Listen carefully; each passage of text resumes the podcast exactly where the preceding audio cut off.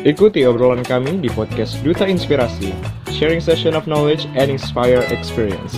Have fun and enjoy.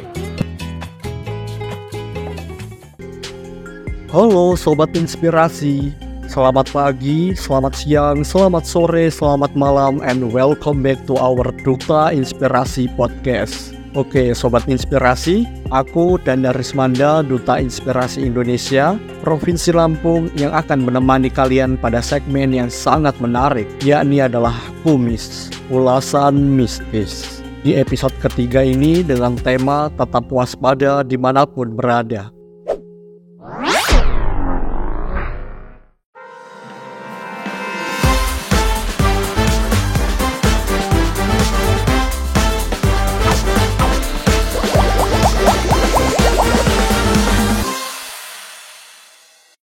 Cerita ini benar sungguh adanya dan bukan sebatas karangan semata.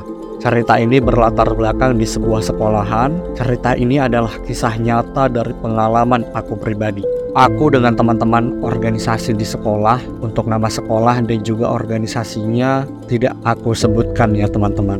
Jadi simpelnya itu adalah biasanya kami itu memang selalu berkumpul setiap harinya, entah waktu sekolah maupun di hari libur. Dan kami pun berkumpul biasanya di ruangan sekretariat dari pagi, siang, sore, hingga malam. Baik itu ketika hendak ada acara maupun selesai acara atau saat pelaksanaan dari acara atau kegiatan apa pun itu. Bahkan ketika tidak ada kegiatan atau acara apa pun itu, kami semua termasuk yang sering sekali berkumpul bersama di ruangan tersebut hanya untuk sekedar berbicara, ngobrol santai, atau mungkin makan minum bareng bercanda, bermain, dan lain-lain. Pendekatan di antara kita sesama itu memanglah sangat-sangat dekat dan kita sudah saling mengenal dan juga menganggap semua seperti saudara, layaknya keluarga, kakak, dan juga adik. Dan kami merasa bahwa seolah-olah memang ruangan sekretariat itu seperti rumah.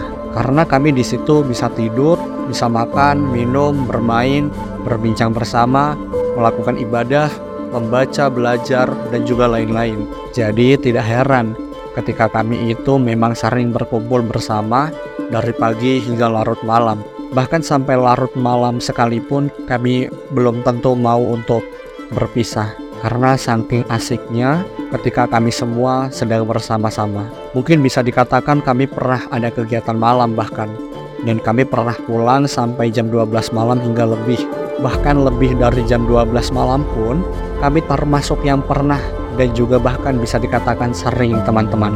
Ruangan sekretariat kami itu memang semenjak kami sekolah khususnya angkatan saya berada pada zaman-zaman di mana pandemi COVID-19 melanda. Sehingga memang ruangan itu yang tadinya entah berfungsi dengan aktif atau tidak tetapi ketika angkatan saya masuk ke sekolah ruangan itu tergolong sangat pasif bahkan tidak lagi terlalu berfungsi.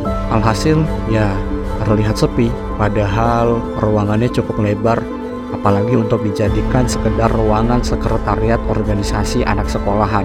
Dan ruangan itu memang dari awal kami tempati.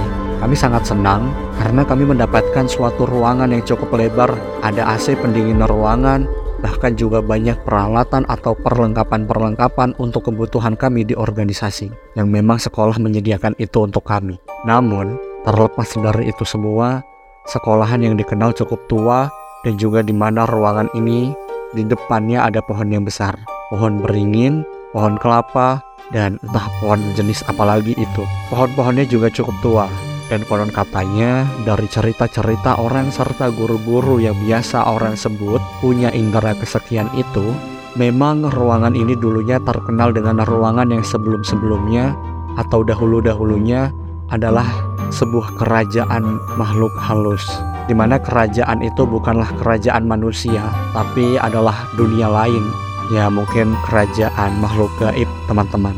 Dan dibangunlah sebuah masjid lalu juga ada ruangan ini jadi memang ruangan ini sampingnya adalah tempat ibadah umat muslim yaitu masjid. Namun di depan ruangan ini memang ada sungai dan juga pohon-pohon yang besar serta halaman parkir kendaraan yang ada di belakang.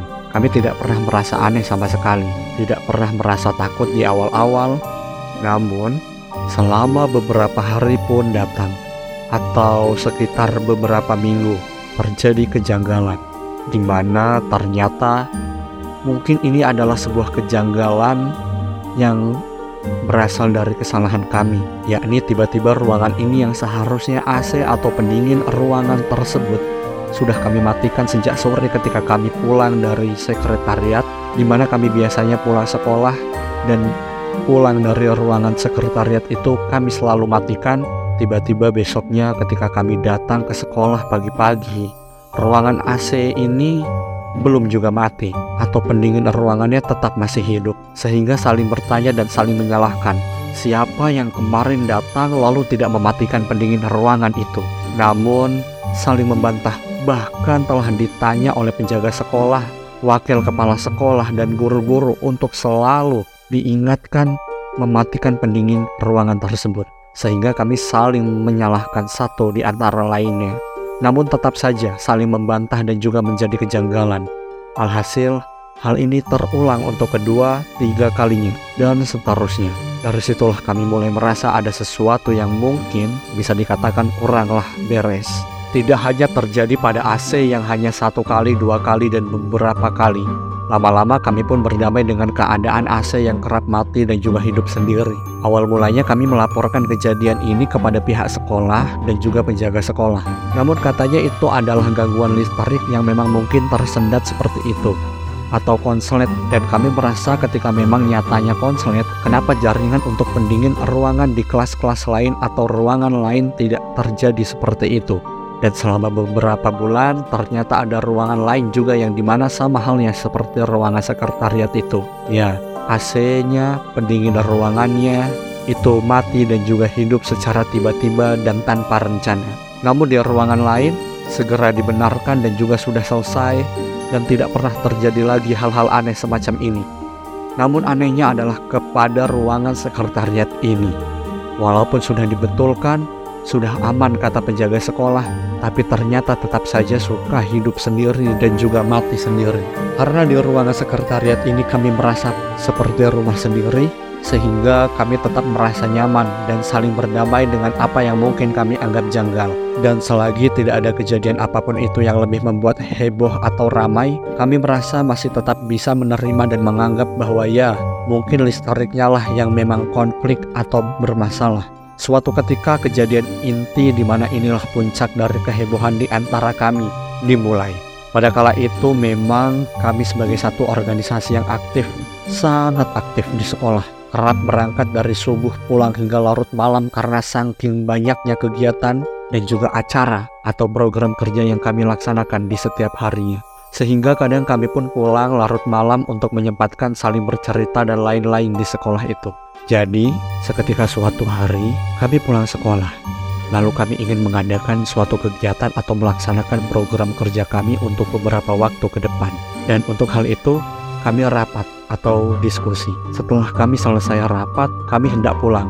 Ternyata hujan, sehingga kami menahan untuk tidak pulang terlebih dahulu, sampai tibalah waktu azan maghrib. Beberapa di antara kami ada yang langsung sholat, ada juga yang tidak langsung sholat karena adanya diskusi yang sangat intens dan juga inti.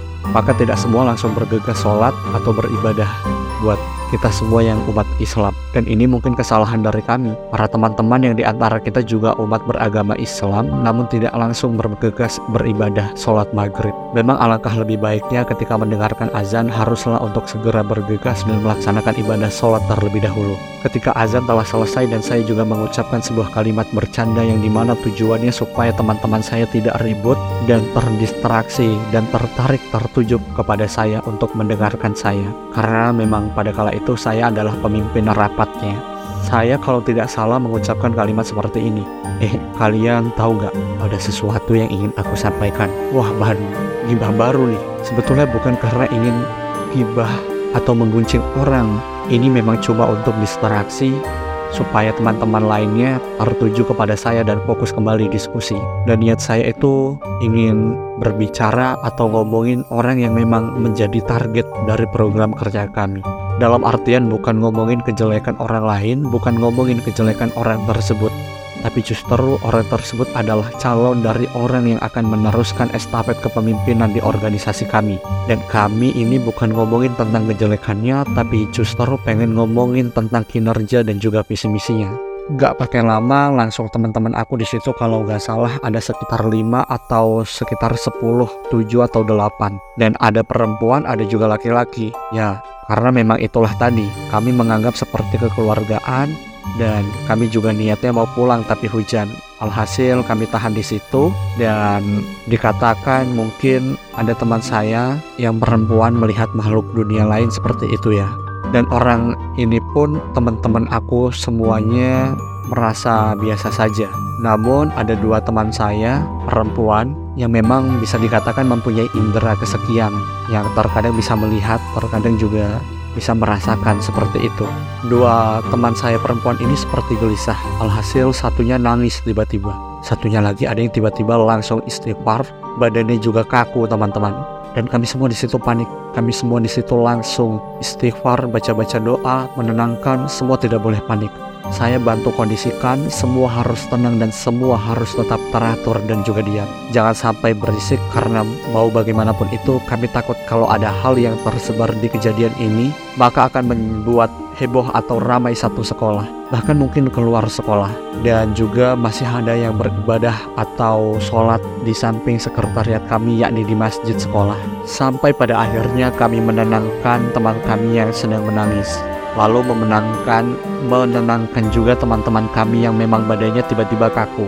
Selayaknya orang yang kemasukan atau ketempelan jin atau makhluk gaib. Astagfirullahaladzim Jadi memang pada saat itu suasananya sangat mencekam. Padahal bisa dikatakan dingin. Tapi kami semua seperti merasa panas karena saking gugupnya dan lain sebagainya. Alhamdulillah semua itu berjalan dengan baik dalam artian semuanya baik-baik saja dengan berkat pertolongan Tuhan yang Maha Kuasa juga masih diberikan perlindungan. Jadi kami semua alhamdulillah waktu itu selamat dan tidak ada kejadian buruk apa pun selain setelah cuma beberapa menit saja di mana teman-teman saya yang nangis sambil nunjuk-nunjuk seolah-olah melihat sesuatu yang sangat menyeramkan dan juga ada teman saya satunya lagi yang memang bisa melihat itu badannya tiba-tiba langsung kaku Sampai pada akhirnya selesailah sudah dan kami semua pulang. Teman-teman saya yang ketempelan atau yang nangis itu diantar pulang. Jadi tidak kami biarkan untuk pulang sendirian seperti itu. Teman saya yang nangis seolah-olah tangannya itu berdarah sehingga minta untuk diambilkan air dan juga dibasuh karena darahnya seolah-olah mengucur dengan deras di tangannya. Singkat cerita, kami semua tibalah di rumah masing-masing. Sampai di rumah masing-masing, kami semua bebersih badan dan lain-lain. Dan saya menanyakan kabar tentang dua teman saya tadi yang wanita untuk seperti apa kabarnya, kelanjutannya. Dan ya, alhamdulillah ada yang sudah sempat sembuh, ada juga yang kadang masih merasa takut, ada juga yang ternyata memang masih bisa melihat dan katanya ada yang mengikuti seperti itu. Konon katanya yang mengikuti itu adalah anak kecil.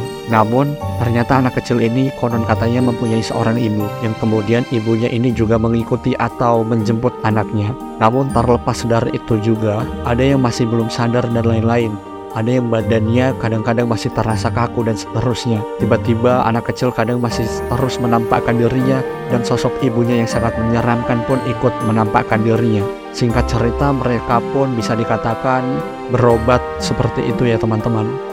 Jadi seperti datang ke orang yang bisa disebut ya bisa dikatakan layaknya orang pintar atau semacam orang-orang yang mengerti dunia gaib dan berharap bisa disembuhkan oleh orang pintar tersebut. Lama kemudian memang bisa sembuh. Ada juga yang ternyata sembuhnya lama, tapi lama kelamaan juga sembuh dan alhamdulillah sampai hari ini mereka semua tetap sehat walafiat dan juga selamat. Baik-baik saja dan sembuh total.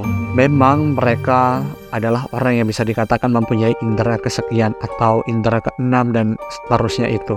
Bisa melihat makhluk-makhluk di dunia lain seperti makhluk gaib seperti itu. Karena memang keistimewaan mereka yang bisa melihat hal-hal seperti itu, maka kemungkinan mereka juga yang terkena. Karena mungkin mereka sudah saking takutnya atau bagaimana saya juga kurang tahu. Dan selanjutnya beberapa jam atau beberapa hari, kalau tidak salah, teman saya satunya yang terkena, yang badannya kaku, ya memang sih tidak 100% semua kaku teman-teman tapi seperti pindah yang kaku dari tangan kanan pindah ke kiri, pindah ke kaki, ke pinggang, ke punggung, ke paha, dan seterusnya. Dan pundaknya terasa berat sekali katanya. Ganti-ganti posisi badan yang terasa kaku dan juga berat. Dan teman saya yang badannya kaku itu selama beberapa jam atau beberapa hari WhatsApp saya dan ia pun bertanya. Dan pertanyaan ini tidak cuma sekali, tapi pertama kali memang kalau tidak salah ditanyakan melalui WhatsApp, lewat chat WhatsApp pribadi. Terus yang kedua, yang ketiga, dan kadang suka ditanyakan secara langsung ketika bertemu di sekolah. Pertanyaannya seperti ini. Kamu gak apa-apa kan? Kamu gak apa-apa kan? Dia nanya ke saya kayak gitu. Dan saya merasa aneh. Ada apa? Emangnya kenapa? Maksudnya nggak apa-apa ini itu karena apa apa saya sakit kelihatannya terus seolah-olah seperti bingung dan terus dia nanya kembali gitu kayak kamu nggak apa-apa kan gitu. Atau karena ada sesuatu yang aneh saya juga nggak tahu. Atau mungkin saya juga berpikir ada kaitannya dengan kejadian waktu itu. Saya berpikirnya sampai seperti itu ya teman-teman. Lalu kemudian selanjutnya beberapa bulan akhirnya teman saya saya tanya kembali. Dan teman saya mengakui bahwa memang pada kala itu dia itu melihat ada sosok yang menyeramkan dan menakutkan yang memang membuat badan dia kaku. Dan dia pun gak bisa kuat untuk menahan tatapan makhluk goib tersebut sehingga dia malah terkena dan badannya kaku dan teman saya sampai nangis maka dari itu teman saya yang nangis itu menganggap bahwa teman saya yang badannya kaku itu ya adalah orang yang jahat yang telah melukai tangannya hingga berdarah. Padahal nyatanya itu hanya sebuah semacam halusinasi karena memang lagi melihat makhluk gaibnya seperti itu. Maka dari itu dia bertanya kepada saya, kok seolah-olah ada hal yang aneh karena justru orang yang teman saya dua perempuan itu bisa melihat aja catatannya notabene atau bisa dikatakan masih nggak kuat gitu ya. Kok malah justru sasaran utamanya ternyata adalah di saya teman-teman. Katanya sih gitu Sasaran utama tadinya mau di saya dan nempel di badan saya, di atas saya, di belakang saya. Tapi justru malah sayanya alhamdulillah katanya sih kuat aja. Jadi malah berbanding terbalik ketika teman saya melihat dan menatap kembali makhluk gaib tersebut dan badannya tidak merasa kuat, alhasil dia yang langka, yang kaku dan menangis. Karena justru berbanding terbalik di mana malah sasaran utamanya saya tapi saya yang kuat malah teman saya yang tidak kuat menuju ke teman-teman saya yang bisa melihat itu yang punya indera kesekian dan gak cuma nempel di badan saya dan terus ujung-ujungnya saya malah seolah-olah gak kenapa-napa. Justru teman-teman saya yang kenapa-napa tapi lebih daripada itu teman-teman ternyata katanya mengikuti saya selama kurang lebihnya satu minggu atau tujuh harian seperti itu. Dan selama tujuh hari itu teman-teman saya yang bisa melihat itu makanya selalu bertanya ke saya. Kayak kamu gak apa-apa kan? Kamu gak apa-apa kan? Seperti itu. Dan saya juga merasa bingung. Tapi ternyata oh Jawabannya adalah seperti itu. Dari teman saya dan teman-teman saya mengakui bahwa jawabannya seperti itu pun ketika sudah selama beberapa bulan ternyata baru berani untuk mengungkapkan. Karena ketika ingin menceritakan kejadian apa yang dilihat dalam waktu dekat masih punya rasa ketakutan. Dan ya alhamdulillah teman-teman kami semua sekarang selamat dan baik-baik saja dan alhamdulillah tidak kenapa-napa. Dan mungkin itulah cerita singkat dari saya teman-teman. Dan sedikit lagi cerita mengenai organisasi ini dan juga ruang sekretariat kami. Kami sebelumnya sempat ada ruang sekretariat yang kecil yang tidak ada pendingin ruangan seperti AC dan tempatnya ada di belakang. Dan pada kala itu sedang ada kegiatan esoknya kegiatan yang di mana kami harus datang dari pagi atau sekitar jam 4 subuh. Sehingga saya dan juga teman saya yang satu desa ingin untuk menginap di ruangan sekretariat itu supaya esok subuhnya tidak perlu berangkat pagi-pagi. Sehingga kami pun diam-diam menginap karena memang tidak diizinkan oleh pihak sekolah. Ketika kami menginap, kami tidur dan ya terkadang terdengar suara orang berjalan tapi tidak ada orangnya. Dan katanya ada juga yang mendengar suara gamelan, dan macam-macam. Dan sebelum kami tidur, kami menggantungkan baju pramuka kami karena esoknya akan ada kegiatan kepramukaan di mana baju pramuka kami ini ukurannya sangat berbeda. Bisa dikatakan baju pramuka saya itu ukuran XL dan teman saya itu L. Artinya kan terasa sempit dan juga berbeda gitu. Kami sangat ingat sekali bahwa kami menggantungkan di dua sisi yang berbeda. Saya berada di sisi kanan, teman saya berada di sisi kiri. Kalau tidak salah seperti itu. Dan ternyata ketika esok paginya, subuh kami bangun, lalu kami mandi, dan kami ingin mengenakan pakaian, kami langsung ingat saja bahwa pakaian kami itu digantung di sini. Punya saya di sebelah kanan, punya dia di sebelah kiri. Tanpa berlama-lama kami mengambil sesuai dengan pakaian yang ada di sisi kanan untuk saya, yang kiri untuk dia. Untuk gantungan bajunya pun warnanya masih sama, tapi ketika kami sudah memakai celana dan juga menuju ke baju, kami merasa aneh. Dan kok seperti rasanya baju ini tidak tepat untuk badan saya, terasa sempit dan teman saya merasa kelonggaran sehingga kami pun mencium bau-bau baju yang di mana sesuai parfum kami dan parfumnya pun berbeda. Dan ternyata baju kami tertukar. Yang anehnya tertukar tapi bukan kami yang menukar. Karena kami tahu betul bahwa baju kami itu berada pada sisi kanan dan juga kiri. Yang kanan untuk saya yang kiri untuk dia. Dan hangernya warnanya pun masih sama. Hanya baju dan celananya saja yang tiba-tiba tertukar.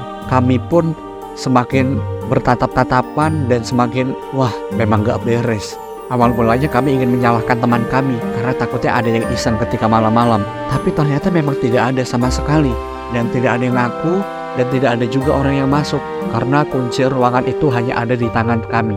Alhasil kami berdamai dengan keadaan itu. Jadi mungkin inilah cerita singkat dari saya cerita singkat ini juga salah satunya sudah saya mintakan izin ke teman saya dan khususnya memanglah mereka yang menjadi imbas atau terkena imbas atau menjadi korban dalam cerita-cerita ini. Jadi, pesan inspiratifnya adalah seperti ini teman-teman. Di mana pun itu kita harus tetap waspada, kita tetap harus menjaga-jaga karena mau bagaimanapun itu kita tetap hidup mungkin bisa dikatakan saling berdampingan dengan makhluk dunia lain atau makhluk gaib karena memang ada makhluk yang nampak dan juga makhluk yang tak nampak. Maka daripada itu, kita tetap harus menjaga etika, menjaga sopan santun, menjaga ucapan, dan selalu berhati-hati. Ya, walaupun mungkin kita tidak niatkan untuk hal yang negatif, tapi mungkin bagi makhluk gaib itu adalah sesuatu yang seolah-olah kita niatkan untuk hal negatif sehingga terjadi kesalahpahaman. Sehingga mungkin makhluk goib tersebut merasa bahwa kita melakukan sebuah kesalahan atau hal-hal yang menjadi kesukaan olehnya. Sehingga mungkin dia melakukan tindakan-tindakan yang tidak kami atau tidak kita semua inginkan. Seperti itu jadi tetap waspada di mana pun kita berada. Nah itu tadi cerita singkat dari salah satu podcaster kita untuk sobat inspirasi di seluruh belahan dunia serta semua pendengar setiap podcast Duta Inspirasi Indonesia. Jangan lupa untuk dengarkan selalu podcast dari Duta Inspirasi Podcast karena kami akan menyajikan podcast dengan segmen, tema, episode, dan juga narasumber-narasumber yang luar biasa. Aku dan dari Semanda pamit undur diri dan sampai jumpa. Duta Inspirasi Podcast bergerak terinspirasi, berdampak menginspirasi.